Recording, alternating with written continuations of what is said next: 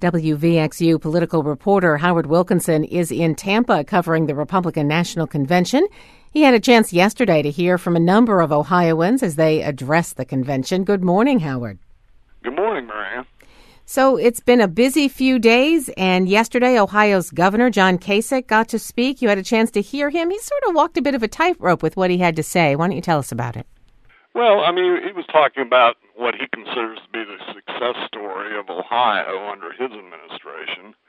You know, he was talking about going from 48th in the nation in job creation to fourth in the nation, and uh, talking about the budget that he passed without raising taxes, and talking about the economy in Ohio, which is doing somewhat better than the national average in terms of the jobs and uh, basically, he was saying that you know we could do even better if we did not have President Obama standing in the way. Now, you know, Democrats have a wholly different view of Kasich. That you know he slashed uh, government, uh, local government spending, and and uh, money for schools, and uh, a lot of people lost their jobs or had their taxes raised locally because of that.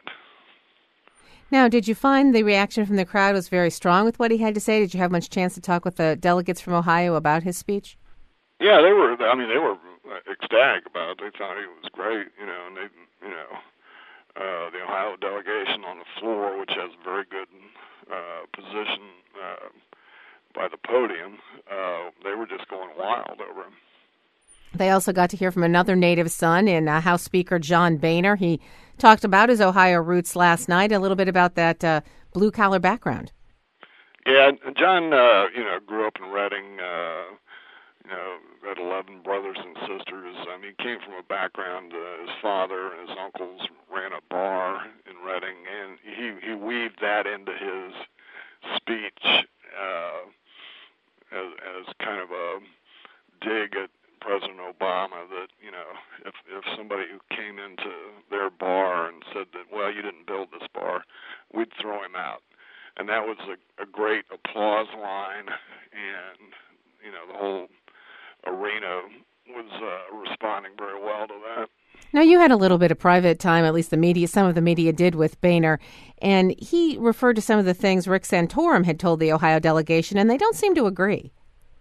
No, I mean Rick Santorum, you know, argues for uh, uh, making uh, social issues like uh, abortion, same-sex marriage, uh, contraception, you know, part of the a prominent part of the Romney Ryan campaign, and Boehner and uh, uh, Rob Portman and uh, John Kasich and others say no. This is you know those are important issues to a lot of people but this election is about jobs and the economy, period, and that's what we have to run on.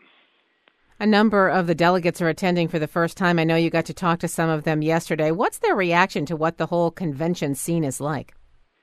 Oh, they're, uh, I mean, the Ohio people are uh, generally having a good time. They've got uh, sort of logistical problems because they're out pretty far out in North Tampa and they're sort of isolated. Um, I think they were glad to get down to the convention center and actually get on the floor last night and and and do something. Uh, you know, they're not as bad off as some delegations. Some delegations are across on the other side of Tampa Bay and St. Pete and Clearwater and even beyond. So uh, the Ohio people are, are kind of lucky. At least they're in Tampa. Is that common for the for the hotels to be that spread out at a convention? Uh, it is in, in some cities, you know, where you can't uh, accommodate the 50,000 plus people who show up for a convention. Uh, you have to spread it out, and you know, if it were Cincinnati, we'd have people probably all the way, you know, almost practically to Dayton, uh, staying in, in hotels. One little quirky thing that you uh, you wrote about yesterday, and real briefly, the uh, the Ohio delegation all can be noticed by their name tags. You want to explain those? Well, they've got these badges that uh, that uh, Fran DeWine, the wife of Attorney General Mike DeWine, makes uh, every four years. She's done it for the last six conven- conventions. They're called Buckeye badges. They're Ohio specific badges and attached to them are real buckeyes from the trees on their farm near Cedarville, and they're very popular and everybody loves them.